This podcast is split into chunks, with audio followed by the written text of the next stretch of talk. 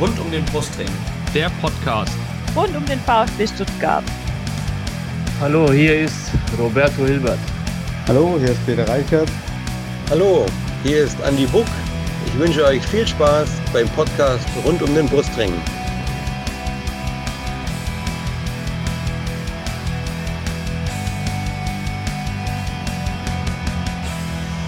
Ja, herzlich willkommen zur Saisonvorschau der beiden Podcasts Brustring Talk und rund um den Brustring. Mein Name ist Yannick, der ein oder andere kennt mich vielleicht vom Podcast rund um den Brustring.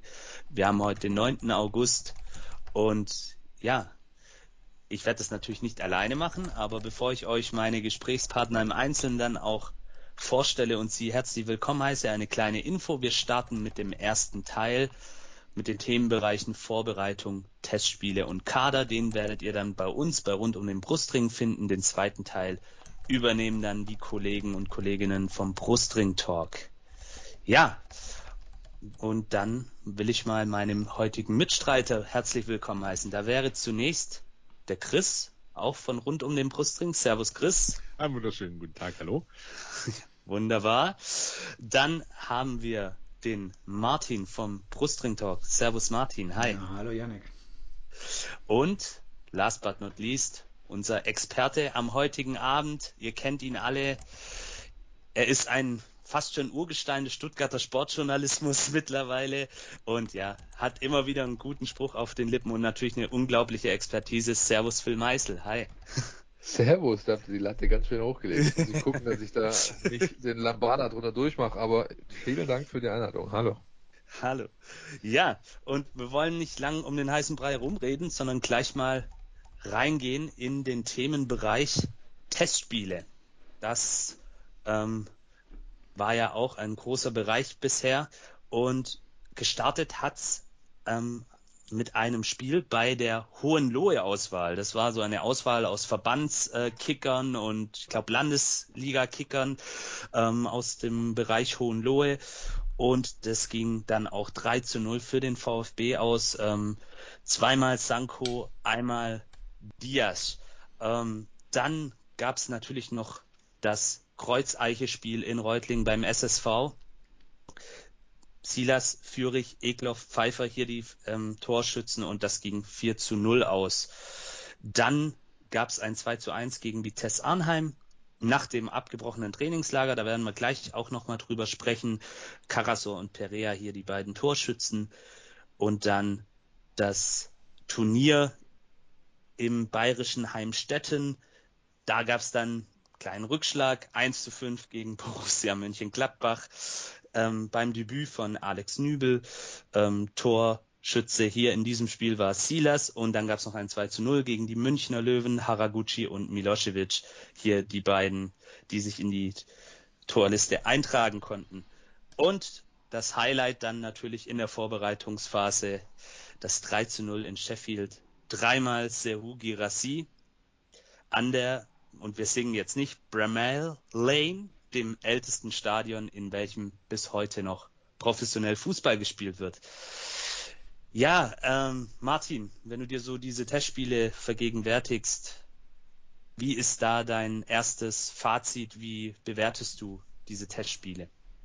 Also die ersten konnte ich, oder das erste war mal auf der Rückfahrt von, ich habe es im Zug versucht anzuschauen, das hat nicht so ganz funktioniert bei der Hohenlohe-Auswahl. Das war ja auch noch relativ am Anfang von der Vorbereitung. Ich denke, da braucht man nicht nicht viel drüber, ja, da gibt es keine Rückschlüsse oder irgendwas. Also interessant wurde es für mich so ab die Spiele gegen Arnheim.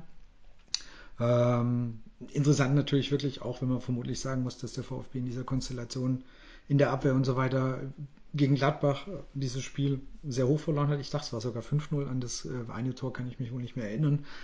Ähm, das fand ich recht krass, dass man in sechzig Minuten fünf Gegentore bekommen kann.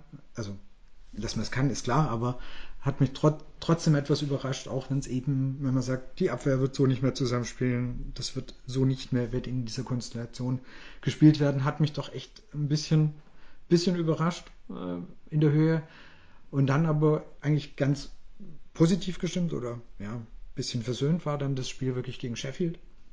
Das fand ich sehr gut aussah, also was man da teilweise gesehen hat.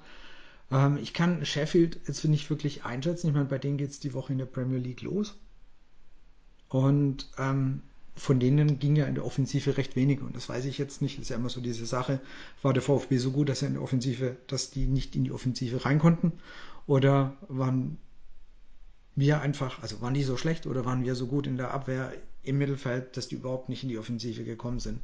Das, muss ich sagen, fällt mir sehr schwer einzusortieren, ob das da quasi an wem das lag, weil das, was wir gespielt haben, so wenig wie eigentlich Sheffield vors Tor gekommen ist, das fand ich schon sehr, sehr positiv. Ähm, dann einfach auch generell der Versuch, wie das Spiel aufgebaut worden ist. Man hat vor allem dann in der zweiten Halbzeit auch gesehen, fand ich, immer diese, es wurde sehr schnell gespielt, ein Kontakt, es ging direkt weiter.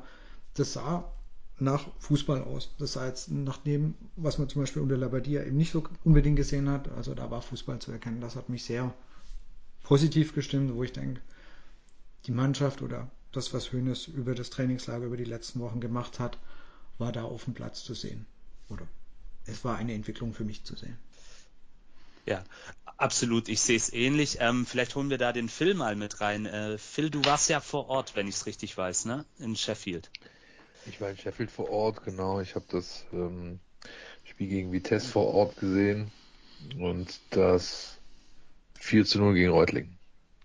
Ich war nicht beim Blitzturnier und ich habe auch die Hohenlohe-Auswahl Hohenlohe-Auswahl sein lassen, weil die Jungs, die da zwei Tage vorher noch am Ballermann sich dann gut gehen lassen, das musste ich mir dann irgendwie nicht antun. Aber war, äh, so ich das nachvollzogen habe, eine gute Laufeinheit für beide Seiten.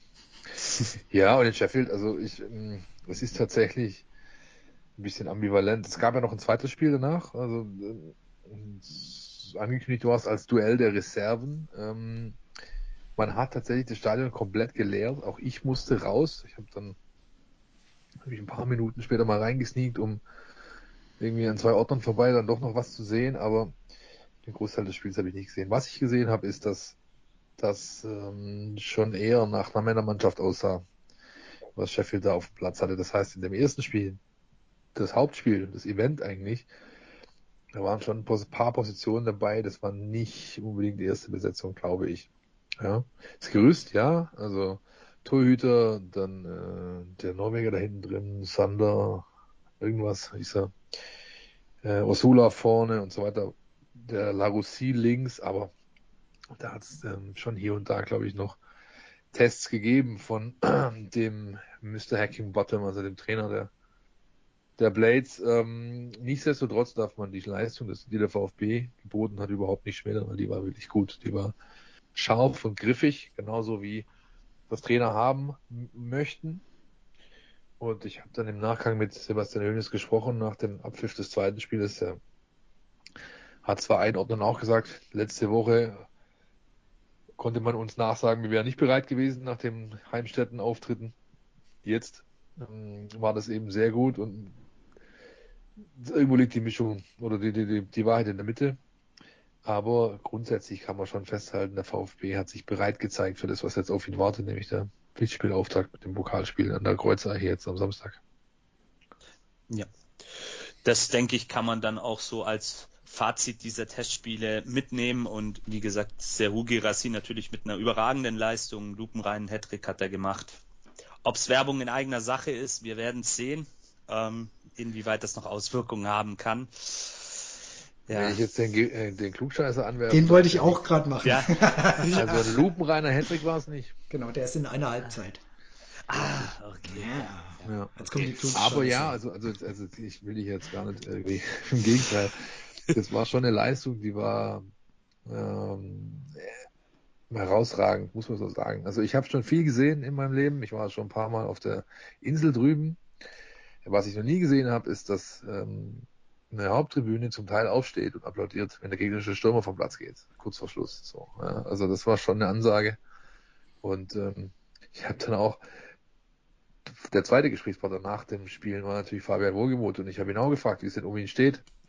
Um Serhou Guirassy und seinen Verbleib hier, und hat er gemeint, nur zerknirscht mir gern was. Also, wenn ihn noch nicht jeder kannte auf der Insel, jetzt kennt ihn jeder. So, ja, also der war nicht natürlich zum einen äh, sehr zufrieden mit der Leistung, zum anderen natürlich not amused, weil wenn es noch irgendein Notizbuch gab, wo der nicht drin stand, dann äh, war das nur bis Samstag. Jetzt steht er auf jedem. So. Ja. Wir werden es uns nachher auf jeden Fall auch angucken. Ähm, der Kicker hat da ja heute auch einen Artikel rausgebracht. Also da sind ein paar Clubs wohl auch dazugekommen, was die Interessenten angeht von der Insel. Ja, ähm, Chris, dein Fazit noch kurz zu den Testspielen. Hast du sie angeguckt? Wie beurteilst du die ganze Geschichte? Also ich habe ein Stück weit reingeschaut, immer mal wieder, wenn wenn ich wirklich dann gerade auch am P C saß oder so, die Möglichkeit einfach hatte. Ähm, aber Testspiele sind, oder Freundschaftsspiele in der Vorbereitung sind halt Freundschaftsspiele. Ich bin froh, dass da nicht groß einer verletzt rausgegangen ist. Ähm, der Rest, pff, ja, ich weiß nicht, ob die Ergebnisse wirklich so aussagkräftig sind. Wie wir schon gesagt haben, Hohenlohe-Auswahl, ja, VfB am Anfang der Vorbereitung, ich glaube, jetzt würde das auch anders ausgehen. Ähm, und das Spiel gegen Sheffield sah gut aus, ja. Das, aber das hatten wir schon öfters, glaube ich, irgendwie in Erinnerung zu haben mit, mit Gegnern aus England, wo, wo es ganz gut aussah in der Vorbereitung. Ja. Deswegen. Ähm, Stichwort Man City, ja. ja hält sich gut. Da meine Euphorie auf jeden Fall in Grenzen. Wie gesagt, ich bin froh, dass, dass sich keiner bei den Spielen da jetzt großartig verletzt hat. Klar, sieht jetzt auch schon wieder ein bisschen anders aus. Ähm, aber ansonsten, du kommst auf jeden Fall nicht mit irgendwelchen Nackenschlägen da raus, sondern außer halt das Spiel gegen Gladbach, was so ein bisschen hm, ja. komisch anmutet bei den ganzen anderen Ergebnissen, aber ja. Ja, das ist vielleicht so ein kleiner Wermutstropfen, aber ich bin eigentlich auch der Überzeugung, dass man diese Testspiele nicht zu groß bewerten darf. Klar, sie geben einen Einblick, aber ja, Gladbach, auch wenn die gerade im Umbruch sind, trotzdem immer noch eine Mannschaft mit einer gewissen Qualität und vielleicht auch so ein bisschen die Überraschungstüte der Bundesliga in dieser Saison. Also da dürfen wir mal gespannt sein, wie die sich so schlagen werden. Ähm, ihr dürft halt, ihr dürft halt, finde ich, zwei Sachen nicht, nicht verwechseln. Also Christopher hat vollkommen recht, Ergebnisse sind absolut irrelevant. Ja? Aber Inhalte halt nicht. Ja? Jeder Trainer will in allen Testspielen gewisse Dinge sehen, testen, gibt die deswegen vor. Und deswegen ist es auch gar nicht so schlecht, wenn man mal ein Brett frisst, wenn man mal ein eins Komma fünf kassiert. Weil dadurch hat er viel mehr Erkenntnisse gewonnen, wie durch andere Ergebnisse. Ja, er hat gesehen in diesem Spiel, dass er Spieler hat, die nicht wettbewerbsfähig sind, auf einem gewissen Level. Und dadurch hat er was Positives im Endeffekt mitgenommen. Denn er weiß jetzt endgültig, okay, dass der und der und der in der Konstellation, auf die kann ich nicht zählen. Und demzufolge hat auch so ein Spiel wirklich was gebracht. Und die einzigen beiden, die ich echt nicht bewerten würde, ähm, sind die ersten beiden. Ja, weil das erste Spiel war rei- reine Grundlagenaustausch. Das ist eine Laufeinheit mit ein bisschen Brimborium drumherum, von Sponsoren vorgegeben. Musst du machen, kriegst du Geld dafür. Hinfahren, Kopf aus, durchziehen, munter putzen nach Hause. Und äh, Reutlingen, same, same. Schöne Sache, ein bisschen Folklore drumherum. Gucken, dass du da durchkommst, gucken, dass du deine Kilometer abspulst. Das Im Endeffekt gibt Schimpchen in solchen Spielen vor, was passieren muss, der Performance-Analyst. Und ähm, wenn das gegeben ist, ist jeder Trainer zufrieden, noch dazu, wenn die Spieler unverletzt wieder rauskommen. Und die anderen Spiele, da waren eben schon Sachen zu sehen, die klar vorgegeben wurden. Ja? Tests beispielsweise für Spielaufbau, für Gegenpressing, für ähm, Spiel, Positionsspiel, äh, also Aufbau mit Ball und so weiter. Und da hat er schon jede Menge mitgenommen. Und das war, finde ich, deutlich zu sehen. Und gerade das Spiel in Sheffield war ein, äh, ein Fingerzeig auch wie dafür, dass der VfB in die Runde gehen wird. Zum einen äh, Viererkette statt Dreierkette. Ja, das ist jetzt erstmal gegeben. Das wird so die, das Grundsystem sein, mit dem du reingehst. Hat er die ganze Vorbereitung über immer wieder getestet. Und wenn der Generalprobe, dass das System ist, dann wird er auch so in die Saison gehen.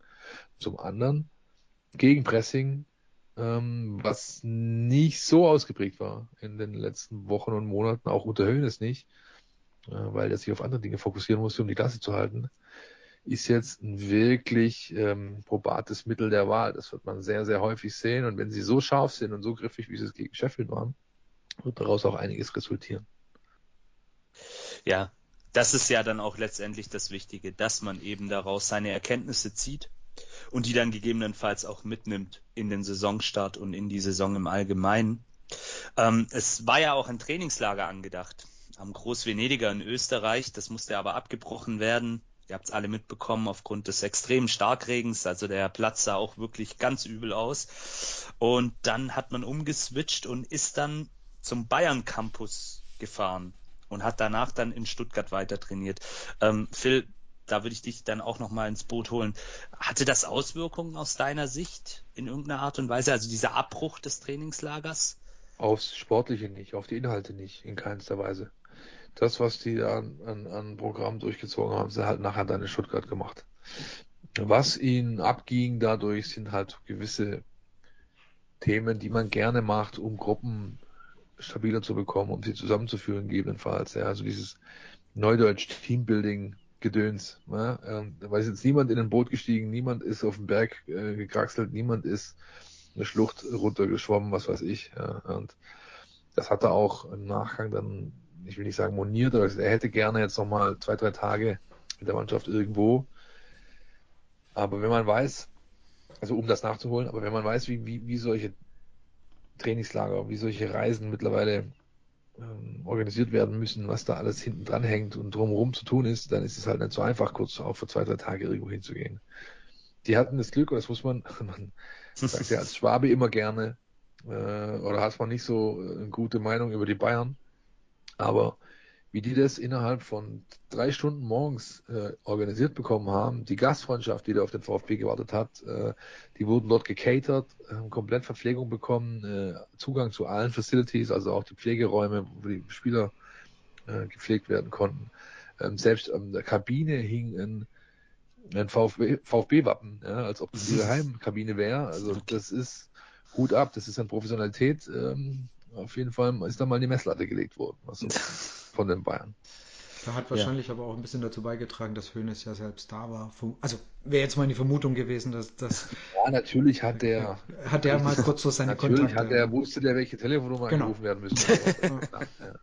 Okay. Hat, hat er mal ku- kurz in WhatsApp geguckt und eine Nachricht losgeschickt. Wir wissen es nicht genau, aber sehr interessant, ähm, dass da die Bayern wirklich so toll auch agiert haben. Da kann man auf jeden Fall den Hut an auch als eingefleischter VfB-Fan vorziehen. Der Meinung bin ich da. Ich bin, ähm, ich bin ja der Meinung, sie haben sich da ein bisschen so ein Bayern-Gen mitgenommen und wir sind quasi unschlagbar die Saison. Ach so, okay. Das war ja natürlich ja. so die, die, die Hinteridee. Und du, ja. du nimmst den Spirit mit und bist jetzt komplett gestellt. Oh, okay. So, sollen wir nachher noch am Ende diese Rubrik machen, gewagte Thesen ja, von ja, Takes? Genau. Ja, genau. Alles klar, okay, gut. Ich, ist notiert, Martin, ist notiert. Aber ähm, Martin, welche Erkenntnisse nimmst du denn generell jetzt so mit aus dieser Vorbereitung? Äh, vielleicht auch aus personeller und taktischer Sicht? Äh, der Phil hat da ja gerade so ein bisschen schon mal sein Fazit gezogen. Ähm, wie siehst du es? Also ich glaube, den Punkt, den auch Phil angesprochen hat, den finde ich nicht ohne, dieses Thema am Teambuilding. Und ich hoffe, dass uns das nicht abgeht, weil genau, ich kann mich an die Diskussion erinnern, dass ich meinte, es wäre cool, wenn wir noch irgendwie ein, zwei Tage wohin könnten. Und ich glaube dadurch, dass, dass ja relativ viel Wechsel auch wieder im Kader ist, dass es sind einige neue dazugekommen, ähm, andere sind gegangen. Und da glaube ich, es wäre schon auch nach der letzten Saison ganz cool gewesen, wenn die abends zusammensitzen, so, so alles, was eben so dazugehört, was das vielleicht eben auch ausmacht, dass du in so einem Trainingslager eben ein paar Tage komplett zusammen bist. Das ist, gibt, gibt so einem Team, so einer Gruppe einfach ein anderes, vielleicht einen anderen Zusammenhalt. Und ich hoffe, dass das einfach nicht denen irgendwie abgeht. Jetzt kann man wieder sagen, das sind alles Profis, tralala und so weiter. Natürlich sind das alles Profis, aber trotzdem sind es alles Menschen. Und ähm, die Menschen müssen irgendwo mit, miteinander, die werden wieder die ganze Saison miteinander zu tun haben. Und das ist so, so ein bisschen mein, ja, das weinende Auge, wo ich denke, das ist echt schade, dass das abgebrochen worden ist. Und ich hoffe eben, dass dieses, auch wenn man es, wenn, wenn man jetzt sagt, das hat man vielleicht früher auch nicht gebraucht, keine Ahnung, aber dass das eben alles ähm, nicht gegangen ist, wie Philipp gesagt hat, irgendwie Kanufahren, tralala. Ähm, ich hoffe, dass das einfach nicht eine negative oder eine leicht negative Auswirkung hat. Oder anders formuliert, ich hoffe, dass es einfach sie trotzdem in Stuttgart die Zeit hatten, ähm, an solchen Themen zu arbeiten, am Team zu arbeiten. Aber das weiß ich nicht. Phil, du wolltest gerade was sagen. Ja, Mountainbike-Tour. Mountainbike-Tour, E-Bike-Tour auf dem Berg plus Bergsee oben plus Schwimmen plus wieder runterfahren wäre, glaube ich, der Inhalt gewesen, wenn ich es noch richtig zusammenbekomme. Okay.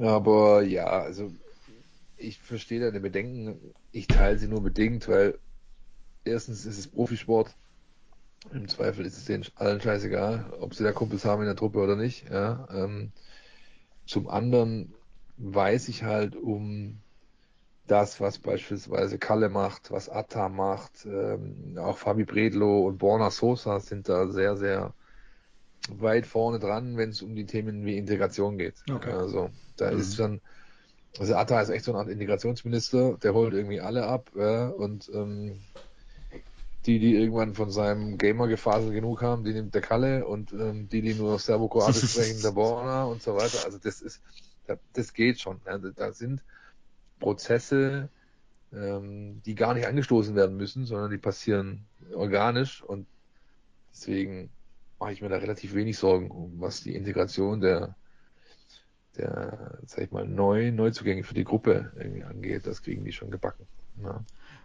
Ein Punkt, nichtsdestotrotz, es ist was anderes, wenn man gemeinsam in einem Hotel, Schlauchboot genau. Nach Ache runterfetzt oder so, ist ja logisch. Und halt die ganze Zeit einfach im Hotel miteinander verbringt. Ich meine, ich denke, in Stuttgart waren es jetzt halt eher wieder daheim, ne? Abends dann nach dem Training. Ja, genau. genau. Also es wurden, ja. es gab äh, natürlich jetzt noch jede Menge intensive Tage mit Doppeleinheit und so weiter. Ja, aber natürlich war das äh, der Abend, die Nacht privat. Genau. Aber man kann sich auch morgen zum sieben noch zum Frühstück gemeinsam treffen auf das Gelände. Das ist, eine, glaube ich, eine gute Idee, die hat er, dass da noch keiner drauf gekommen ist. Ja, finde ich auch. Nee, ja. äh, Fragt mal bei Mario Basler nach. Der kann euch das. Was mir in dem Zuge einfällt, ähm, gerade Thema ähm, Team und so weiter, es war ja, ähm, wurde auch, ich glaube es war auch so während dem Trainingslager oder kurz danach, dass eben der äh, die Stelle des Teampsychologen ja nicht mehr, also dass die dass der Vertrag ausgelaufen ist und dass die nicht nachbesetzt wird. Ähm, eine Sache, die ich persönlich, wenn man auch so auf die letzte Saison guckt, wo ich denke, boah, ist nicht schlecht, wenn man so jemand eigentlich dauerhaft dabei hat, also weil das ist niemand, der der Thron war, mehr oder weniger auf Bedarf dann da ist. Es ist eine, eine Geschichte, wo ich denke, es ist eigentlich gut, wenn jemand da nah an der Mannschaft dran ist, Stimmungen mitbekommt, äh, Sachen mitbekommt und dann vielleicht anders agieren kann. Ich weiß nicht, äh, aus deiner Sicht, Phil, wie siehst du das, dass diese Position jetzt gerade erstmal sozusagen wegfällt und nur noch auf Bedarf buchbar oder zugebucht wird? Ja, zugebucht. Genau. Ja, das ist tatsächlich so. Ja. Nur, dass sie nicht ins Stundenhotel gehen. Nee, also das, äh, das ist, da hängt viel am Trainerteam. Also im Endeffekt hat diese Trennung auch schon damit zu tun gehabt, dass ähm, Hoeneß, Chris Sidlo und Co. eben nicht das Gefühl hatten, dass das permanent nötig ist, diese Betreuung. Und auch die Spieler ihnen das entsprechend rückgemeldet haben. Ja? Pollmann war jetzt ein paar Jahre da, Dino Pollmann, so hieß der gute Mann. Ähm, er hat jetzt nicht unbedingt die allerkräftigsten, äh, tiefsten Spuren hinterlassen, außer der Tatsache, dass er auch bei jedem Wetter in kurzen Hosen und ähm, Copa Mundial auf dem Platz stand, was ich persönlich sehr gut finde. Ich bin großer Freund dieses Schuhs. Ja. Wenn jemand so oldschool unterwegs ist, dann mag ich das, aber ähm, das tut ja nichts zur Sache. Also es ist jetzt nicht so gewesen, dass da ein großes Loch dadurch entstanden ist. Und auch da nochmal, ich habe es vorher schon gesagt, sind ja alles Profis, die meisten dieser Jungs. Die kriegen das, das ist auch so eine Veränderung, die die Branche einfach äh, vollzogen hat die letzten Jahre. Die kriegen das alles agenturseitig geboten. Ja? Das heißt, Spieler, die jetzt nicht gerade beim Wald-und-Wiesen-Agent unter Vertrag sind, das sind die meisten nicht, die beim VfB spielen, die kriegen von ihrer Agentur Full-Service angeboten. Da ist also Ernährungsberatung dabei, da ist äh, Yoga-Teacher dabei, da ist Psychologe dabei, da ist was auch immer, einer, der die Karten legt oder was ist, ich keine Ahnung, was das Stein oder Kaffeesatz, irgendein Scheiß rausliest, auf Deutsch gesagt. Also da Da ist wirklich alles geboten. Schlussweg muss der Verein das Angebot gar nicht mehr machen, weil die Spieler sich das, wenn sie Bedarf für sich sehen, sowieso woanders holen. Und ähm, dann, äh, ehrlich gesagt, kannst du die, äh, was ich, was der, ich schätze mal so um die achtzigtausend pro Jahr, die der verdient hat, die kannst du dann halt auch anderweitig investieren. Also würde ich jetzt echt salopp formuliert hier, ja. Aber ja, deswegen also, hat es mich einfach war, interessiert, ich, genau. Ich habe, ja, ja, ist alles gut. Ich habe, ich, ich habe bisher keinerlei Rückmeldungen erhalten von Spielern oder auch staffseitig, dass da jetzt irgendjemand äh, dem großartig eine Träne nachweint. Was nicht heißen soll, dass seine Arbeit schlecht war oder so. Überhaupt gar nicht. Aber es ist halt, anscheinend haben alle das Gefühl gehabt, dass es Zeit ist für einen Wandel. Sein Vertrag ist ausgelaufen und auch er hat ähm, von sich aus gesagt, ist schön, einen Cut zu machen. Also da, da ging man, alle Seiten gingen da erhobenen Hauptes vom Tisch. Da ist niemand aufeinander böse und fertig. Manchmal trennt man sich einfach. Genau. Ähm, vielleicht dann noch ein kurzer Switch zum Taktischen. Phil, ähm, hast du Veränderungen festgestellt? Du hattest es vorhin kurz angeschnitten zur letzten Saison in den Hoeneß-Spielen. Ähm, hat er was am Spielsystem geändert? Für mich auf den ersten Blick eigentlich nicht, aber vielleicht du hast da ja den besseren Einblick dann auch letztendlich. Ja, jetzt müssen wir halt entscheiden, über was wir reden. Reden wir über System oder reden wir über Taktik? Also von der Grundsystematik her hat er schon eine wesentliche Änderung vorgenommen, auch personell notgedrungen. Das ist eben die Viererkette. Ja. Mhm. Letztes Jahr war es Dreier, Fünfer mit, äh, mit, mit den Schienenspielern außen, Sosa, rechts Wagnermann. Wagnermann hat er erstmal nicht zur Verfügung, äh, wird auch länger dauern, dann können sie mir erzählen, was sie wollen, der wird nicht in ein paar Wochen zurückkommen, da rechne ich eher mit dem tiefen Herbst. Bei solchen Verletzungen, die sind, die sind schwierig zu diagnostizieren und ähm, Sosa war eben durch seine längere Urlaubszeit die ganze Zeit raus, deswegen hat er sich relativ früh festgelegt. Das heißt, das wird erstmal die Grundsystematik sein. Taktisch, ein Mittel habe ich schon gesagt, vorher angesprochen, das ist das Gegenpressing grundsätzlich, aber steht die Mannschaft auch viel höher. Ähm, ich habe das Gefühl, dass das, was ich sehen konnte, schon darauf hindeutet, dass man jetzt nicht mehr ähm, den Gegner so sehr über die Mittellinie kommen lassen möchte, ja, sondern eher versucht, schon relativ hoch Ballgewinne zu erzielen, um dann den schnellen Leuten die Wege kürzer zu machen. Ähm, zum gegnerischen Strafraum, zum Tor. Ja, davon werden so Spieler wie Silas und Führich profitieren. Auch wenn die natürlich genügend Speed haben und auch natürlich Durchhaltekraft, um einen längeren Weg auch zu gehen, aber es ist halt noch ein bisschen praktischer für sie, wenn's, wenn sie kürzere Wege haben, schnell Speed aufbauen können sie. Die sind super schnell auf den ersten paar Metern und äh, das End, die Endgeschwindigkeit, die kennt ihr ja alle, wenn ihr Bundesliga guckt, dann sagen die Reporter, die Fernsehreporter seit einiger Zeit eben, wurde mit so und so viel Kilometer pro Stunde geblitzt. Ja? Und äh, da ist ähm, Silas, als auch Führich, äh, die letzte Saison mehrfach mit teilweise weit über fünfunddreißig, sechsunddreißig Kilometer pro Stunde aufgefallen. Und diesen Speed, diese Wucht über die Außenbahn, das wird man dann schon sehr häufig sehen. Zusätzlich dazu, es ist nicht mehr so in der Vorbereitung jetzt auffällig gewesen, wie noch in den letzten Spielen unter Hoeneß in der Liga, dass Guirassy teilweise in den Zehner, teilweise in den Achterraum sogar sich hat fallen lassen, sondern er hat viel mehr jetzt äh, versucht, die klassischere Neun zu spielen, was auch ihm dann wiederum äh, die Wege kürzer macht und die Körner spart, weil er nicht mehr so weite Wege gehen muss über die, die komplette Spieldauer gesehen. Insofern, das sind so taktische Feinheiten. Grundsätzlich, das hat der Trainer mehrfach betont, uns gegenüber, aber auch den Kollegen gegenüber im Gespräch, das wurde vielleicht sogar in der Pressekonferenz am Donnerstag nochmal gesagt haben, ähm, ist es so, dass sich seine Grundprinzipien, die er sehen möchte, nicht verändert haben. Das heißt, mutig, offensiv, ähm, eher spielerisch. Also das wird jetzt kein VfB wird es nicht zum, zu Darmstadt achtundneunzig, ja, wo nur noch lange Bälle gekloppt werden, dann gehst du halt auf den zweiten und so weiter. Ja, das, das wird hier nicht passieren. Ja, da wird dann nicht viel dran ändern. Die Art und Weise, Ausprägung, Umsetzung, da gibt es Feinheiten, die justiert worden sind und ein paar habe ich gerade genannt. Wunderbar. Vielen Dank, Phil, für dieses tolle Statement und da können sich sicherlich auch die Hörerinnen und Hörer da draußen jetzt auch was drunter vorstellen. Ähm, Gucken wir uns doch mal den Kader im Genauen an. Also wie gesagt, wir haben heute den neunten August. Da wird es vielleicht noch die eine oder andere Veränderung auch geben. Aber wir gucken uns mal den Stand heute an, wie es denn aussieht. Und ich würde sagen, wir fangen mal hinten im Tor an. Da gab es zunächst die Veränderung, dass eben Flo Müller an den Sportclub Freiburg verkauft wurde bzw. zurückgekehrt ist. eins Komma fünf bis zwei Millionen Euro Ablöse wurden da berichtet. Ähm, dafür wurde dann Alexander Nübel für ein Jahr ohne Kaufoption vom F C Bayern München ausgeliehen. Wechselt also quasi die Côte d'Azur gegen den Neckar auch nicht schlecht und verlässt seine Clique, seine Monaco-Clique. Der ein oder andere, der in den sozialen Medien unterwegs ist, wird es wahrscheinlich mitbekommen haben. Die haben da so ein bisschen eine Clique gehabt, unter anderem mit Kevin Volland und Robert Geis. Ähm, ja, er wurde auch schon kurz und knapp von Sebastian Hoeneß als Stammkeeper, als neue Nummer eins bestätigt. Die Nummer eins auf dem Trikot trägt eigentlich Fabi Bredlow.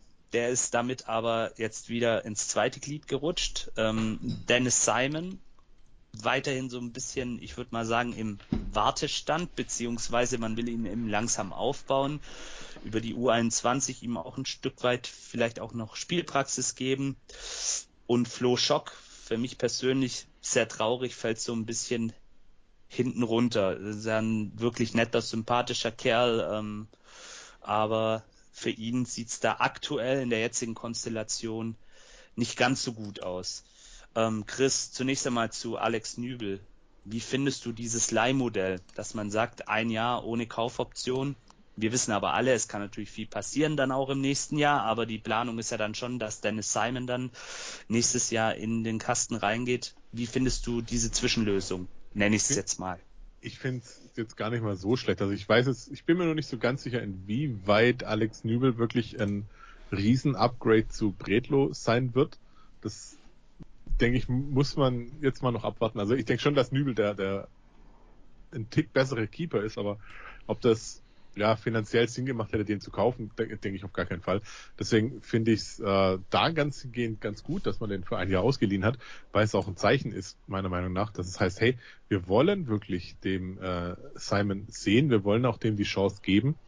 Ähm, und das ist ja eigentlich was, wo, wo ich denke, keiner sich hier gegen stemmt, weil wenn wir ein Talent aus den eigenen Reihen haben, der wirklich ein, ein verdammt guter jetzt schon, oder wirklich gute jetzt schon ist und verdammt guter werden kann, äh, dann soll der ruhig ein paar Jahre hier das Tor hüten mal und dann ist er eh irgendwo anders. Äh, aber trotzdem hat man dann wieder so, so ein Homeboy mehr oder weniger und ich denke, das ist ganz arg gut, das ist ganz arg wichtig und da dann jetzt so einen Übergang zu machen, finde ich in Ordnung. Also wenn Nübel tatsächlich so viel besser ist als Bredlow, dann alles richtig gemacht, wenn nicht, dann ist immer noch nicht so viel Geld verbraten, weil dann nach einem Jahr ist dann auch wieder okay. Und ja, wie gesagt, muss jetzt schauen, was was mit Bredlow ist, der ja an, was habe ich gelesen, Berlin soll jetzt interessiert sein oder so. Ja, muss, muss dann im Endeffekt er entscheiden. Und Flo Schock, ja, arg viel haben wir von ihm in der Bundesliga nicht sehen können. Ähm, ist schade, aber das ist halt auch wieder das, das harte Los des dritten Torhüters irgendwann. Ja, ist halt letztendlich auch ja die Regel des, des Profigeschäfts. Ähm, Du hast es gerade mit Bredlow ähm, angesprochen. Martin, wie siehst du die Situation von Bredlow? Glaubst du, er bleibt? Ist schwer, ich glaube, also er wird nicht arg positiv gestimmt gewesen sein, als Nübel äh, verpflichtet worden ist. Vielleicht hat er damit gerechnet, dass jemand kommt. Vielleicht hat er aber auch die Hoffnung gehabt, dass man wirklich auf ihn setzt nächste Saison.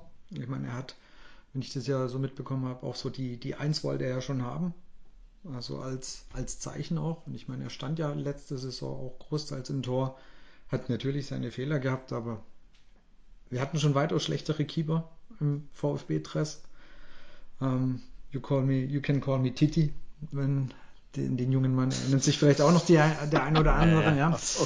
Also das heißt, ich glaube, wir haben auch schon weitaus schlimmere Keeper gehabt. Und, und bei, bei Nübel bin ich halt echt... Um, bin ich wirklich gespannt, ob dieses Gesamtpaket, was es auch finanziell ist, wir reden auch schon von ein paar Millionen, die der Mann Gehalt kostet, plus die Leihgebühr. Also es ist ja einfach schon Geld, was da fließt. Ich hoffe einfach, dass er es rechtfertigen kann, also dass er auf dem Platz dann auch wirklich, dass die Leute sagen, hey, das ist auch wirklich den, das Upgrade sportlicher Natur und das war das wert, diesen, eben dieses Geld auszugeben, im Gegensatz eben zu Bredlow.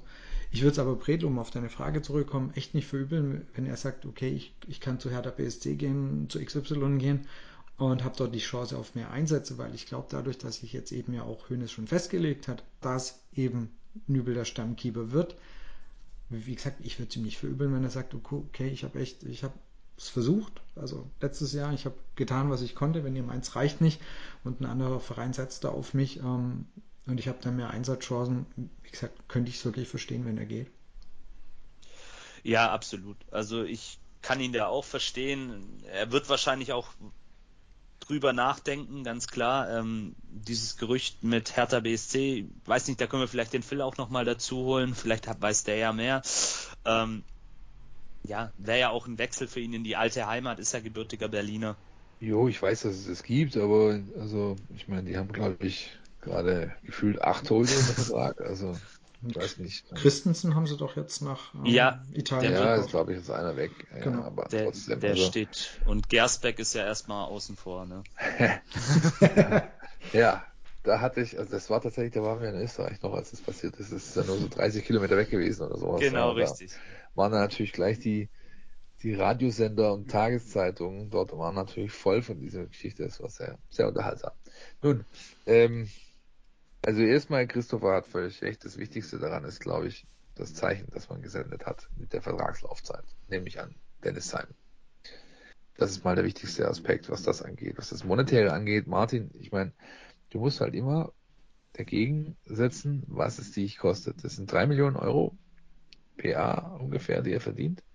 Gegenüber oh, wow. vierzig plus X, die er äh, den Verein vielleicht, oder diese die Position den Verein vielleicht kosten könnte. Ja, das ist nämlich der Abstieg. Klar. Ja, und man erkauft sich mit diesem Geld ein höheres Maß an Sicherheit für eine Saison, dass es eben wieder klappt mit dem Klassenverbleib, vielleicht sogar einen Ticken besser wird. Das, glaube ich, zu wissen, auch der einzige Grund, warum man Dennis Seimen jetzt noch nicht direkt da einstellt.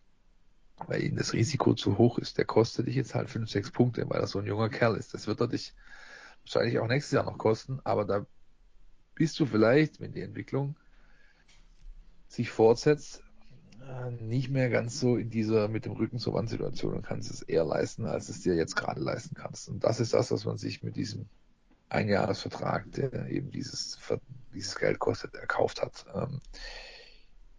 Für Fabi und für Flo geht hier ein Weg zu Ende.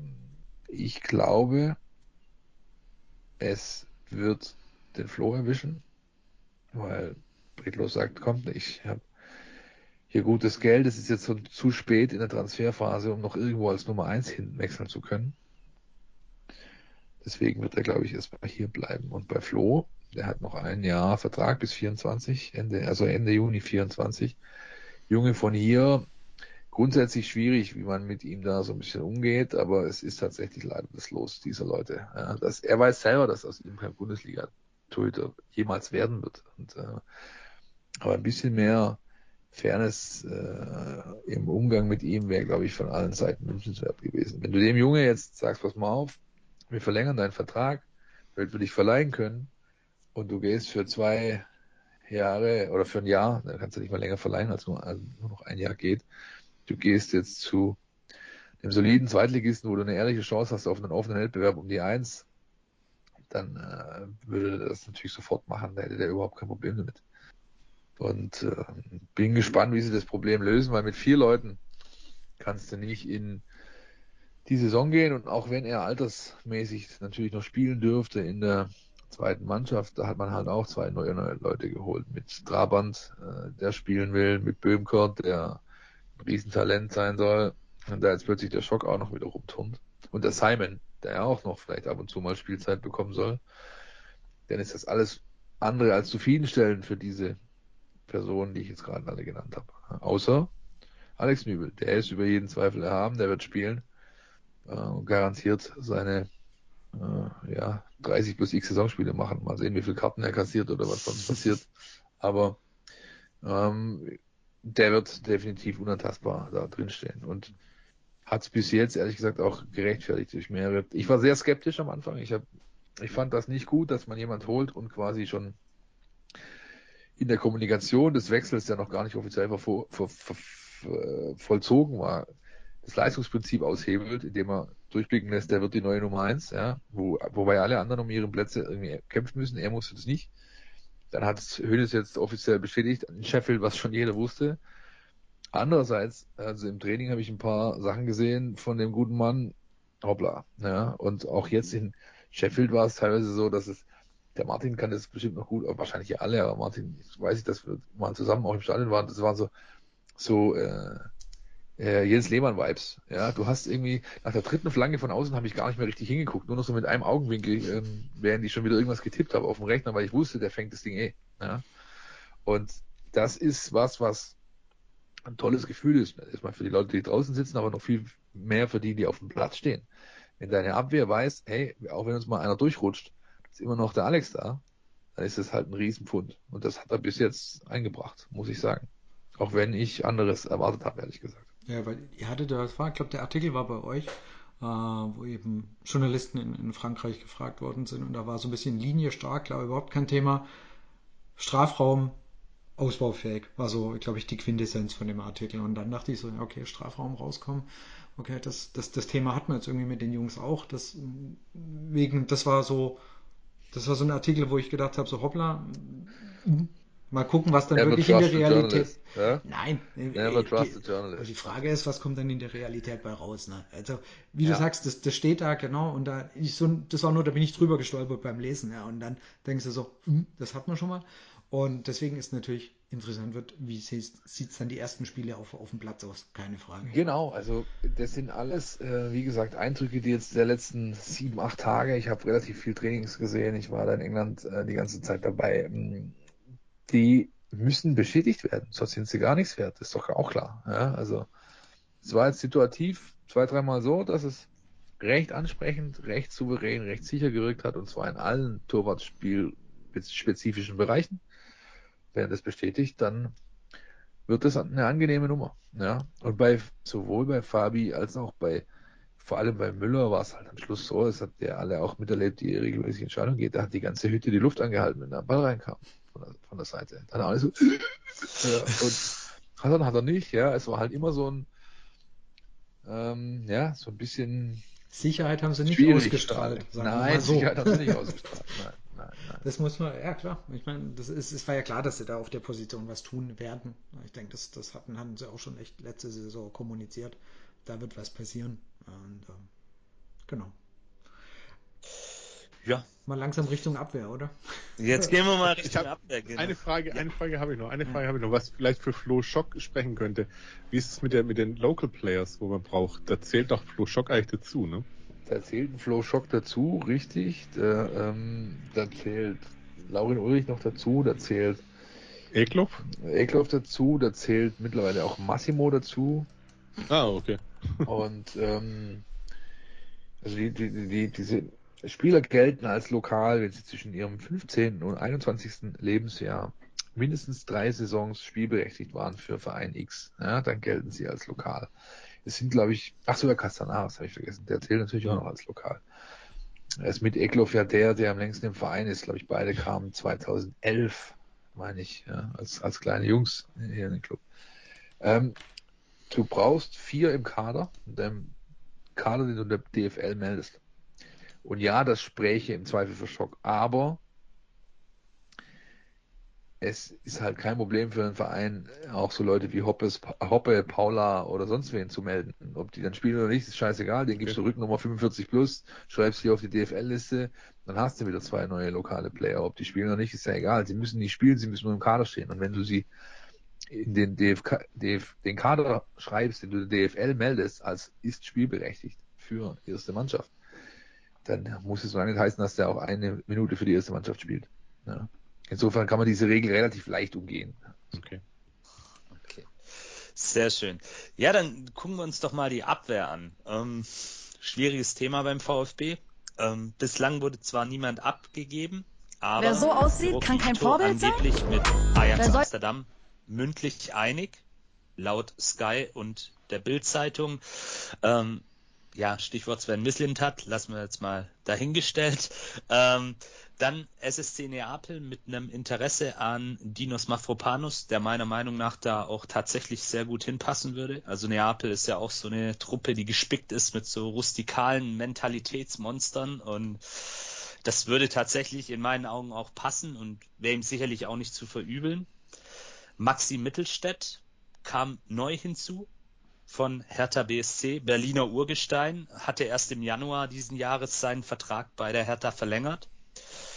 haben ihm, glaube ich, einige Blau-Weiße dann auch jetzt übel genommen. Es war da auch so ein Stück weit, was ich so raushören konnte, ein bisschen auch eine Identifikationsfigur in diesen ja schwierigen, schwierigen Kaderkonstellationen, die es bei der Hertha gibt.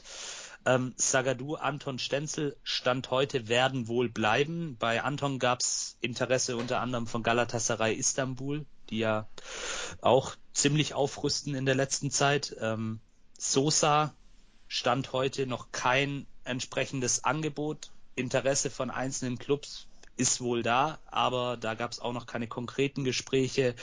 Äh, Wagnumann, hatten wir vorhin kurz am Anfang erwähnt, fällt die nächsten Wochen leider verletzt aus, hatte sich ja bei der U einundzwanzig E M dann verletzt. Ähm, Clinton Mola, eher ohne Perspektive, Stand heute. Meine Frage jetzt ähm, an dich, Martin. Meinst du, der VfB kann dann noch reagieren, wenn tatsächlich ein oder mehrere Spieler, ich meine, wir haben jetzt schon den August, ja, wir wissen auch, wie sich dieses Transferfenster jetzt vielleicht noch entwickeln kann, stehen ja auch noch so ein paar, ich nenne sie jetzt mal Big Transfers aus in der Fußballwelt und die setzen dann oft so eine Domino-Bewegung in Gang. Ähm, aber gerade, wenn wir jetzt angucken, Mavropanos bei Neapel aufgrund des Abgangs von Kim, der jetzt bei Bayern ist, glaubst du, da bestünde dann noch die Möglichkeit, dass der VfB adäquaten Ersatz holt in dieser kurzen Zeit?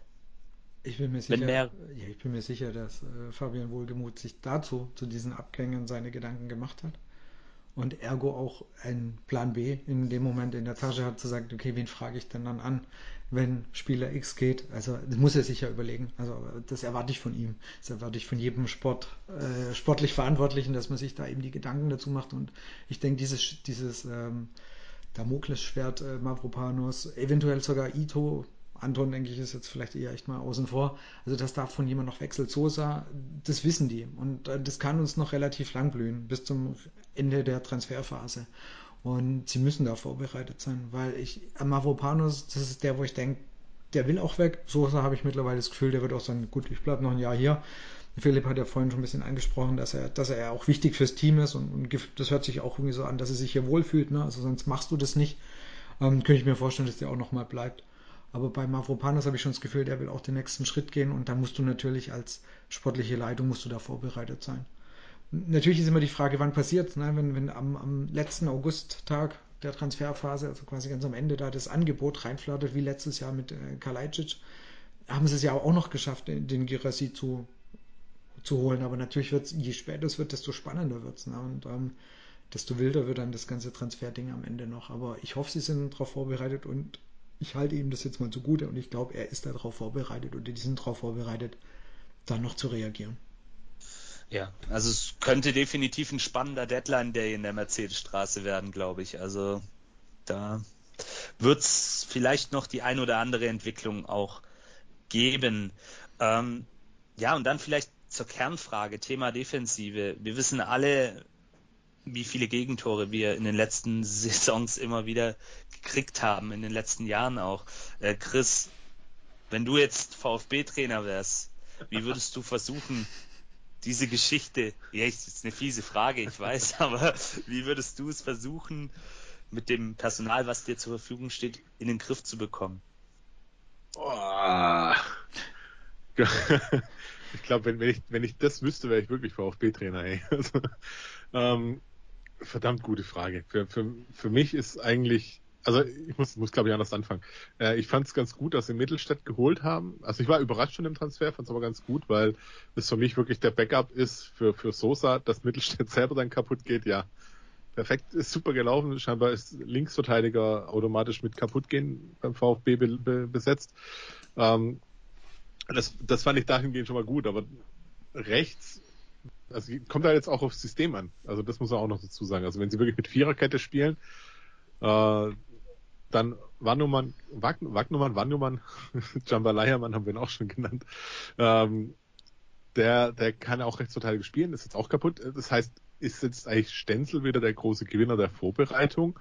Und das mal auch wieder zu fragen, weil das kommt mir auch irgendwo hart bekannt vor mit Viererkette und Stenzel, der Gewinner der Vorbereitung. Ähm, und du hast halt innen dann Ito und für mich Ito und Anton eigentlich, weil ähm, Mavropanos, gehe ich eigentlich auch davon aus, dass er noch geht. Und Zagadou ist bestimmt ein Fels in der Brandung, aber ich glaube für die Bundesliga einfach einen Schritt zu langsam. Und das heißt, wenn, wenn Viererkette, ja, dann, wenn, wenn du Ito nach links stellen musst, dann rutscht dann Mavropanos mit rein. Aber deswegen ist der für mich auch derjenige, den man abgeben könnte. Ähm, wie man das Ganze in den Griff bekommt, dass da weniger Tore fallen, da würde ich tatsächlich nicht nur die Abwehr mit in, in die Verantwortung nehmen, weil wenn du richtig verteidigst, muss die ganze Mannschaft mit verteidigen.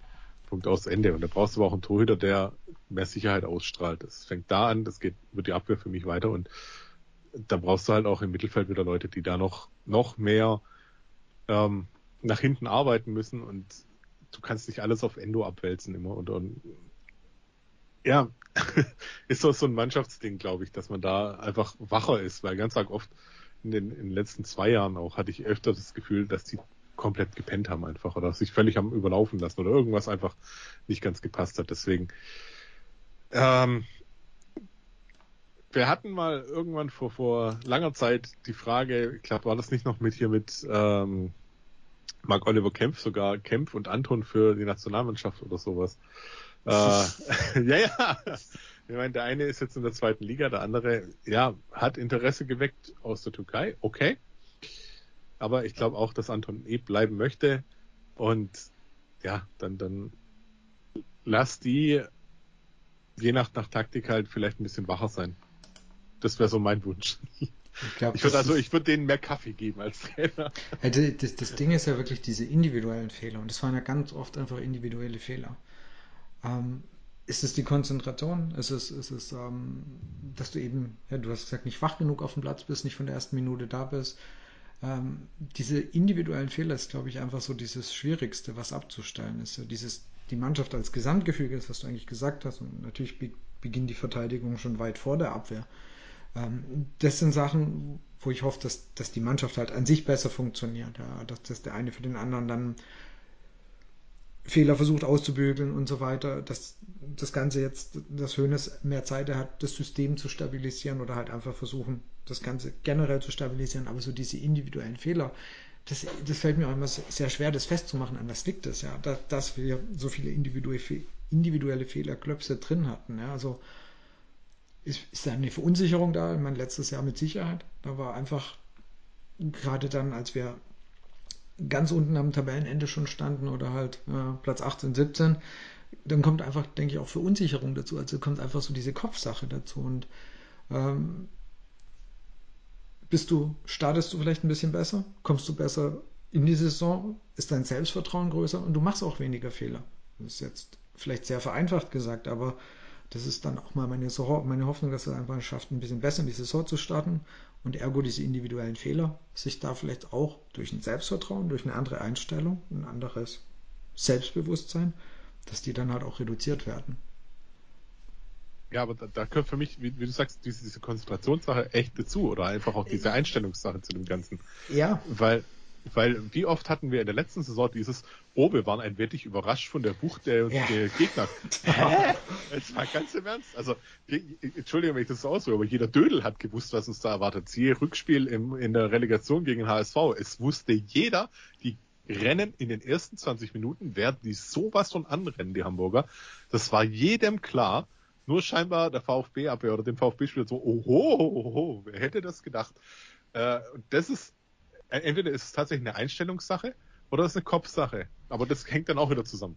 Ja, genau. Es ist, deswegen, weil Qualität ich, haben die alle. Ich weiß nicht, wo du da anfängst. Also quasi, also das, das fällt mir sehr schwer und da wären wir beim Freund, beim Teampsychologen, der irgendwie da vielleicht mal besser in den Kopf von den Jungs reingucken kann, woran es da hängt. Das ist eben die eigentlich die Qualität, die sie haben, ähm, dann nicht auf den Platz bringen und eben diese individuellen Fehler, diese Klöpse immer wieder raushauen. Ja, also ich denke, diese Verknüpfung zwischen Mentalität und diese Stärken dann auch im Moment abzurufen. Ich möchte, ich möchte der Mannschaft aber nicht die Mentalität. Nein, nein, nein, nein, nein. Ähm, also diese Leistungs, also die, wirklich dieses Mentalität ist das falsche Wort. Wirklich diese Stärke. Die Jungs können alle was, sonst wären sie ja keine Profis. Also das ist ja auch mal eins, was klar ist. Ähm, einfach in dieser vielleicht prekären Situation des Abstiegskampfs. Ich glaube, damit hatten, hatte der ein oder andere Spieler dann auch vielleicht sein Problem, mit diesem Druck klarzukommen und seine Stärken in dieser Situation abzurufen. Stichwort Zagadou. Also ich halte Zagadou für einen guten Innenverteidiger eigentlich, aber ich habe bei ihm immer die Angst, dass er irgendwie einen Blackout hat. Und das hatte er ja ein, zweimal. Stichwort Freiburg beispielsweise, wo er da die zwei Elfer da verursacht, oder auch in anderen Spielen, wo er eben auch aus einer Verletzung herauskam und dann nicht diese Sicherheit ausgestrahlt hat. Aber wir, wir werden es sehen. Also ich bin auf jeden Fall mal gespannt, wie sich dieses Abwehrkollektiv dann entwickelt, wie es dann feststehen wird und wer uns dann auch vielleicht letztendlich verletzt, äh, verlässt und dazukommt. Schauen wir es uns mal an. Ähm, gehen wir mal ins Mittelfeld, würde ich sagen. Da gab es heute ähm, eine Meldung, dass Wataru Endo noch auf seine Vertragsverlängerung wartet. Ähm, Karasor scheint erstmal neben ihm gesetzt. Und ähm, ja, Koulibaly wissen wir alle, der Vertrag ist ausgelaufen, befindet sich aktuell auf Vereinssuche. Äh, Ömer Beyers zurück in seiner Heimat bei Hatayspor, erstmal zur Leihe, aber mit einer Kaufoption, die wohl auch relativ äh, gering in Anführungsstrichen ist, also so, dass man da wahrscheinlich auch drauf spekuliert, dass er dann verpflichtet wird. Ähm, Tomasz, hier wurde nicht die Kaufoption in Höhe von fünfzehn Millionen gezogen, er ist jetzt bei Wolfsburg unter Vertrag, Perspektive für Egloff und Ulrich noch unklar, Haraguchi, wenn überhaupt, vielleicht als Backup. Und bei Massimo Stand jetzt ist wahrscheinlich auch noch alles offen. Ähm, verpflichtet wurde dann auch unter anderem aus Freiburg, ähm, und ich hoffe, ich spreche jetzt seinen Namen korrekt aus, wenn nicht, bitte korrigiert mich, Wu Chong. Ähm, den einen oder anderen wird da noch bekannt sein, der hat auch mal gegen uns genetzt vor ein paar Jahren. Ähm, kennt Sebastian Hoeneß ganz gut von seiner Zeit bei Bayern zwei. Dann noch Jamie Leveling von Union Berlin, für ein Jahr mit Kaufoptionen ausgeliehen. Und diese beiden Spieler streiten sich so ein bisschen um die Plätze auf den Halbpositionen mit Chris Führich und Enzo Mio. Ähm, ja, viele Spieler in diesem Bereich für zu wenig Kaderplätze, Positionen. Phil, um dich da wieder mit reinzuholen, aus deiner Sicht, wer könnte noch gehen? Wer setzt sich durch? Ich glaube, dass in dem Mannschaftsteil nicht mehr viel passieren wird, weil die vier Startpositionen, die es gibt, die sind eigentlich vergeben und ähm, die gehen an Silas rechts, äh, Führich, der ganz links der Flügel machen wird, und ähm, Ata und äh, Wataru in der Mitte, also die Doppelsechs. Und that's it, ja, man kann jetzt drüber streiten, ja, je nach Ausprägung wird es auch manchmal auch ins Mittelfeld zurückfallen. Die ist eine der wenigen markanten Startelf-Positionen, die es noch gibt, ist diese zweite, schrägstrich hängende Spitze, die auch mal je nach Spiel und Gegner und auch Taktik als Zehner fungieren kann. Die hat jetzt in Sheffield Milo oder Milo oder wer immer, diese, diese Rolle, die könnte auch Undav nehmen. Die könnte auch Jong nehmen. Die können das spielen. Und ähm, nach der Verletzung von Undav jetzt dürfte Milo erstmal gesetzt sein, weil der hat stark äh, performt in der Vorbereitung, die Spiele, die er bekommen hat. Und Hoeneß steht so ein bisschen auf ihn. Also der hat schon in den letzten Spielen der Vorsaison war der eigentlich fern jeder Diskussion. Ja, ähm, Vergessen in der Aufzählung haben wir vorher noch den Sportskameraden Nati, ja, der jetzt durch, aber durch seine wieder mal Knorpelverletzung auch raus ist bis Jahresende, und ich glaube, da wird auch nicht mehr viel passieren. Der junge Mann hat ein Knochengerüst wie ein Sili Aybashtürk. Ja, leider ist da ständig irgendwas kaputt und ich weiß nicht, ob das dauerhaft das wird mit Profisport auf diesem kräftezehrenden Level. Wäre schade für ihn, aber seine Verletzungshistorie ist eindeutig. Ähm, verlassen wird da nicht niemand mehr, glaube ich, großartig den Club, weil Massimo ähm, beispielsweise rechts hinten spielen könnte. Ja, ich glaube nicht, dass die mit Stenzel als Starter reingehen. Ja, dann hast du zwei Leute, die das spielen können. Zum einen hat Mavropanos schon mehrfach Rechtsverteidiger gespielt. und das auch halbwegs ausführlich gemacht. Er hat den Speed, äh, auch für die Position, den hat Massimo auch, dafür ist er defensiv nicht ganz so gut. Und als Option drei, ähm, hier hast du immer noch Watt, ne, weil die Anton den halt einfach überall hinstellen kannst und der spielt seinen Stiefel runter. Ähm, da hätte man wieder die Diskussion wie unter Labbadia auch, was macht er da auf der Position, er gehört da nicht hin. Aber wenn du halt Viererkette spielst und hast, stand jetzt, viereinhalb Innenverteidiger ohne Vertrag, Mola muss man auch noch mitrechnen, dann äh, ja, musst du halt irgendwann mal Härtefallentscheidungen treffen. Aber aufs Mittelfeld bezogen, glaube ich, da passiert nicht mehr viel. Und ähm, die Neuzugänge, die sind zwar nah dran, auch Egloff ist nah dran, hat der Trainer ähm, bestätigt, aber die müssen sich alle erst bei hinten anstellen.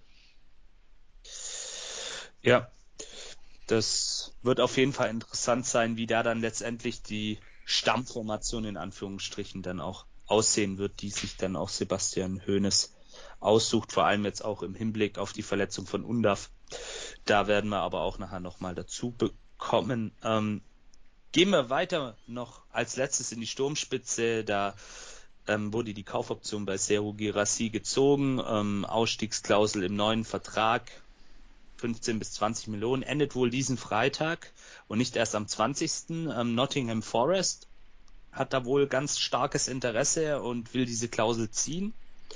Wie da der aktuelle Stand ist, können wir noch nicht genau sagen. Scheinbar ist es so, dass das Interesse hinterlegt worden ist und man auf eine Entscheidung seitens der Spielerseite wartet. Das war gestern der Stand bei Sky.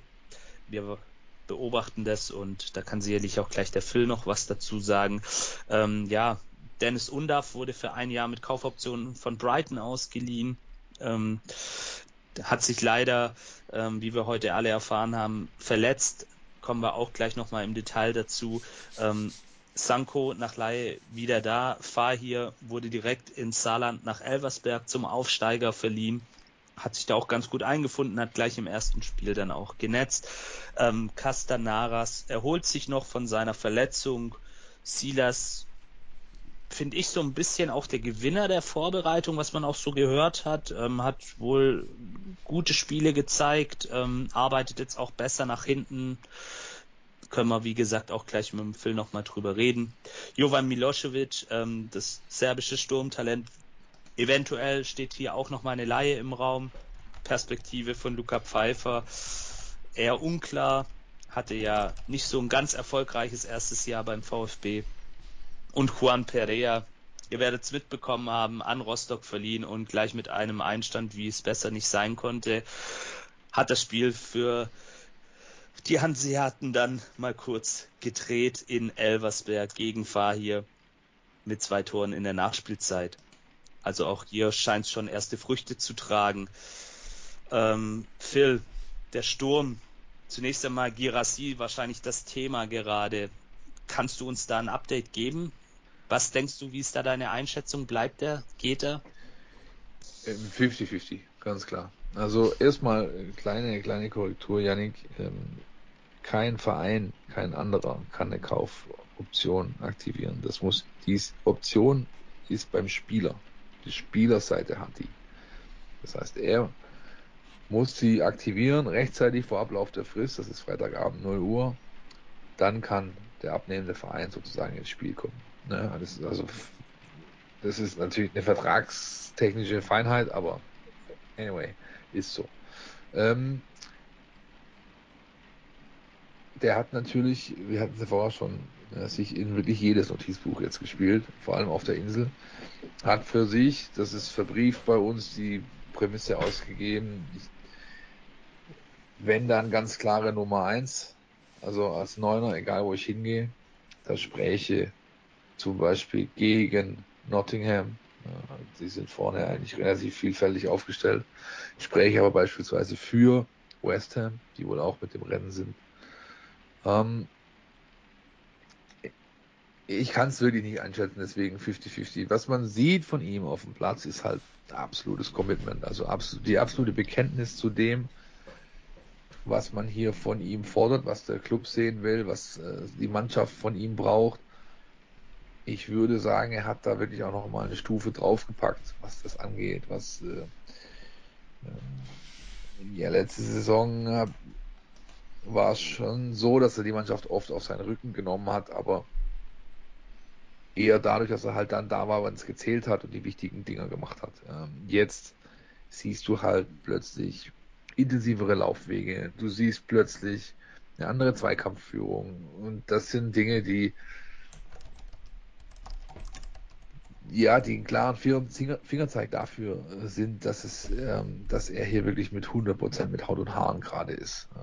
Aber klar, wenn einer kommt, der die entsprechende äh, Geldbörse hat, dann wird es schwierig, sowohl für den Spieler als auch für den VfB selber. Mitgehen kann er gar nichts in, im Sinne von mitbieten. Und äh, die Engländer sind halt nun mal in der Lage, du kannst eigentlich alles plus drei Komma fünf ungefähr rechnen, was du auf dem Kontinent bezahlt bekommst in den großen Ligen und dann gehst nach England. Ja, das ist leider so und ich kann es da niemandem verdenken, wenn, äh, wenn der Spieler das dann sagt, das ist für mich attraktiv, dieses Geld muss ich nehmen, ich krieg's wahrscheinlich nie wieder angeboten.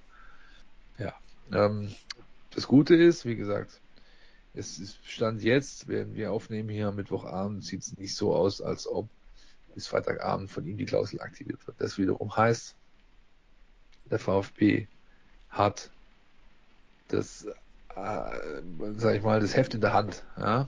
Kann den Preis bestimmen und dann äh, wird sich zeigen, wer in der Lage ist, eine Summe zu bieten, die äh, zweistellig Millionensumme ist und mit einem Zweier vorne dran. So, ja?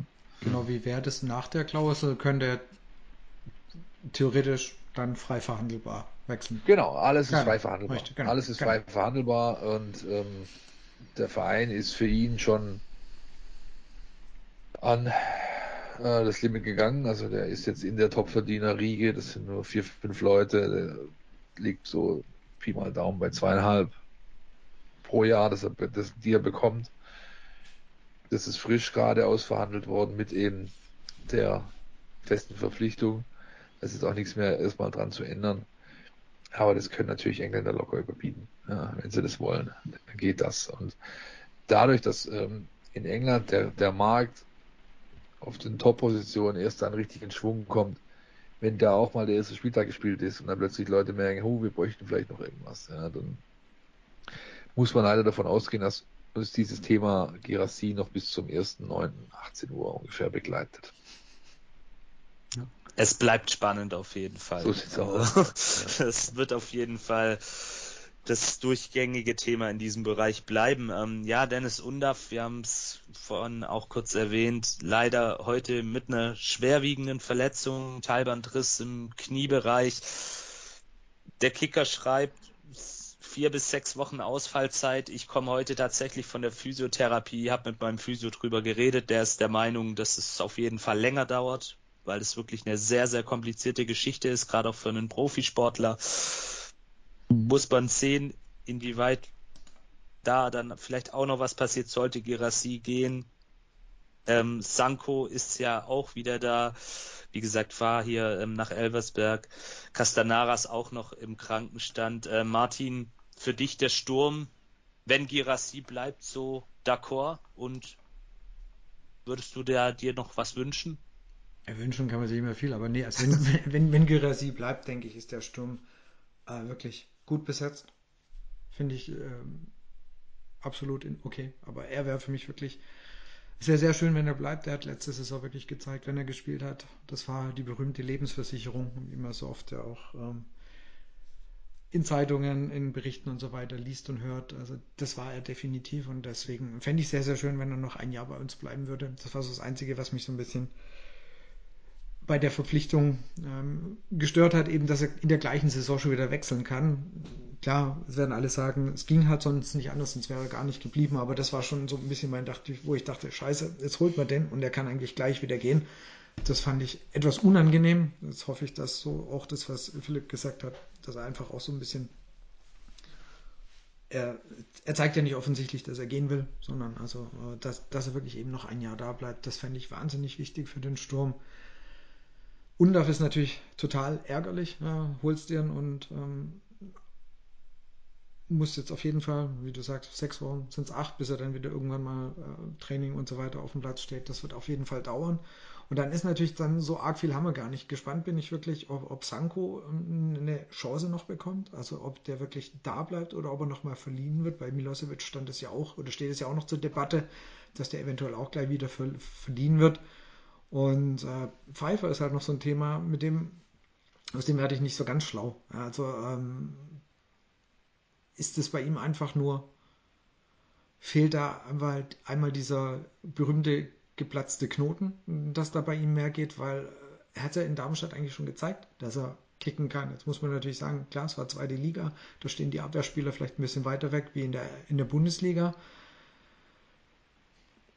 Er hat halt für mich, das war was oft so ganz unglücklich bei ihm, ja, also das, ich würde es dem von Herzen gönnen, wenn er einfach in der Bundesliga auch mal sein Tor schießt, aber ich weiß nicht, ob er überhaupt nochmal so weit drankommt, ob der nochmal verkauft, verliehen wird.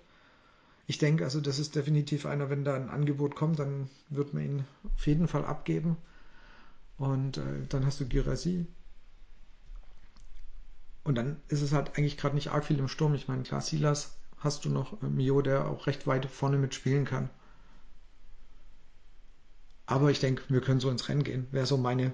Meine Einschätzung, auch wenn, wie gesagt, auch wenn noch ein Pfeiffer gehen wird. Ja, ja, bei Luca Pfeiffer bin ich tatsächlich auch gespannt, wie sich das noch entwickelt. Wie er, ob er vielleicht dann doch Teil des Kaders ist oder ob dann vielleicht doch noch jemand um die Ecke kommt und ihn verpflichtet oder ausleiht, wie auch immer. Ähm, ja, dann noch ein letzter Punkt zum Thema Kader. Ist vielleicht kein so schöner Punkt. Abstellgleis, wir haben hier mal ein paar Namen, die aus unserer Sicht ähm, eventuell eben auf diesem platziert sind. Ähm, vielleicht auch noch mit dem Fragezeichen dahinter.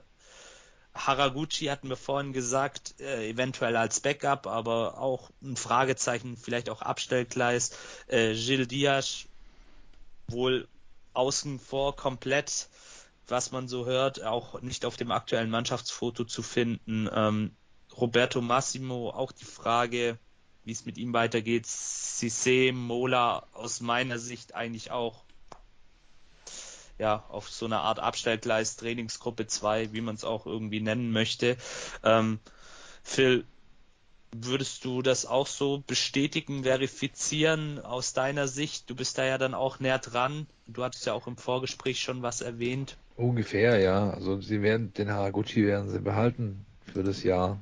Ähm, der, bevor der dann in Rente geht, der, der ist, wie gesagt, zu vielfältig nutzbar und hat halt äh, einfach auch Skills, die jetzt nicht, um, nicht mehr unbedingt auf den Platz zum Tragen kommen, aber halt in Kabine und Trainingsplatz wichtig sind. Sehr erfahren, die haben das durchaus geschätzt, dass der in der Schlussphase der letzten Saison zwar nicht auf dem Platz ähm, vorangehen konnte, aber eben abseits davon, und das hat auch entsprechend ja, eine Wertigkeit gehabt einfach für die, für die Gruppe. Ähm, Mola, ja, ist korrekt. Äh, Massimo werden sie wahrscheinlich abwarten. Äh, Gil Diaz habt ihr genannt. Äh, Diaz ist korrekt. Ähm, Cissé ist korrekt. Äh, der Pfeiffer ist auf der Liste. Also, der ist mittlerweile im internen Ranking hinter so Leute wie äh, Chris Olivier und Leon Reichhardt zurückgefallen. Ja, also Jungs, die aus der Akademie gekommen sind, um dann da, wenn der in England quasi keine Spielzeit erhalten, ja, ähm, hat keinerlei Selbstvertrauen mehr, ist völlig am Boden, was das angeht. Der kriegt hier keinen Fuß mehr auf die Erde. Und wenn die jemanden finden, der eine adäquate Ablösesumme bezahlt, dann wird es da relativ schnell gehen. Ja, sagen wir es mal so. Und ähm, bei Kandidaten, wo Fabi Wohlgemuth noch vor zwei, drei Wochen gesagt hat, ja, die bieten sich an für, für, für ein weiteres Leihgeschäft.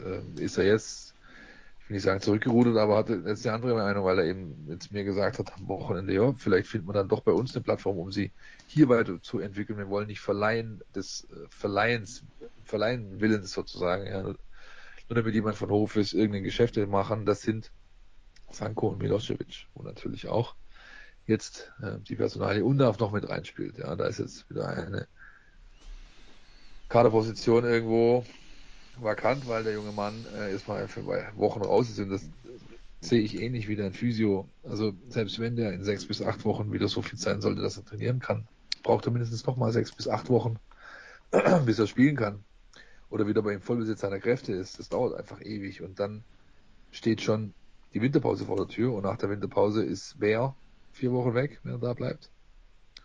Martin müsste sofort anspringen eigentlich. Du möchtest nicht zufällig auf den Afrika-Cup anspringen. Natürlich. Ich, ich weiß. Genau. Klar.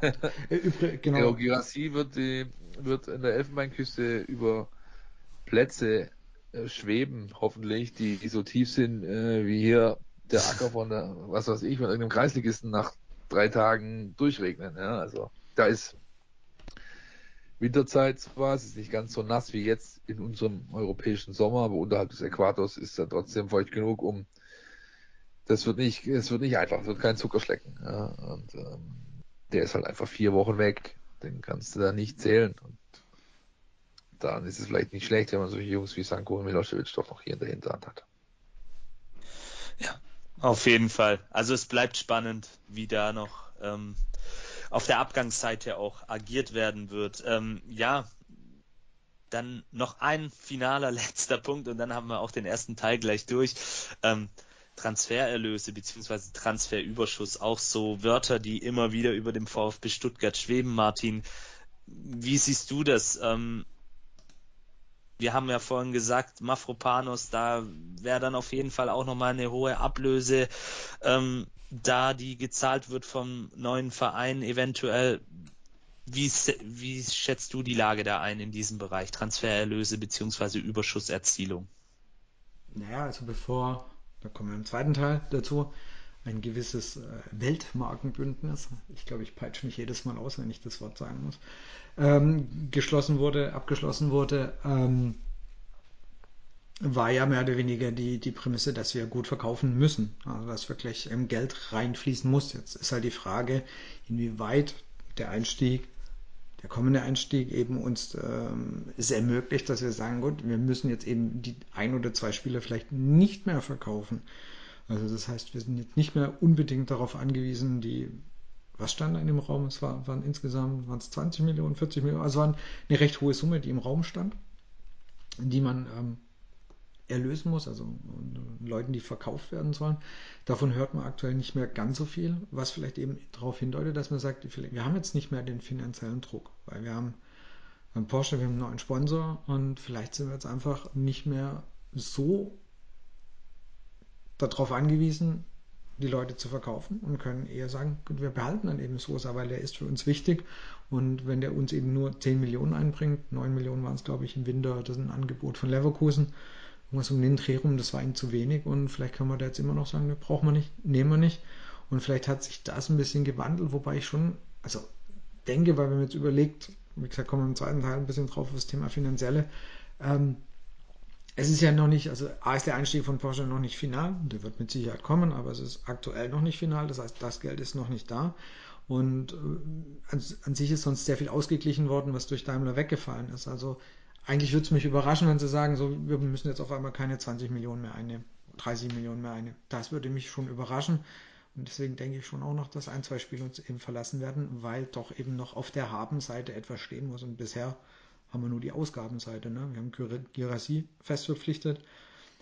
Young, ähm, drei, vier Millionen. Der Nübel-Deal kostet Geld. Also bisher haben wir nur Ausgabenseite eigentlich. Und daher denke ich schon noch, dass Geld fließen muss. Ja, es bleibt spannend in diesem Bereich.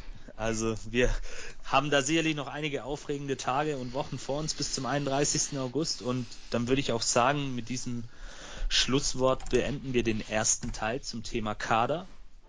Außer jemand aus der Runde möchte noch gern etwas hinzufügen, aber ich glaube, so wie ich das sehe, ich kann ja die Jungs auch teilweise sehen, eher nicht.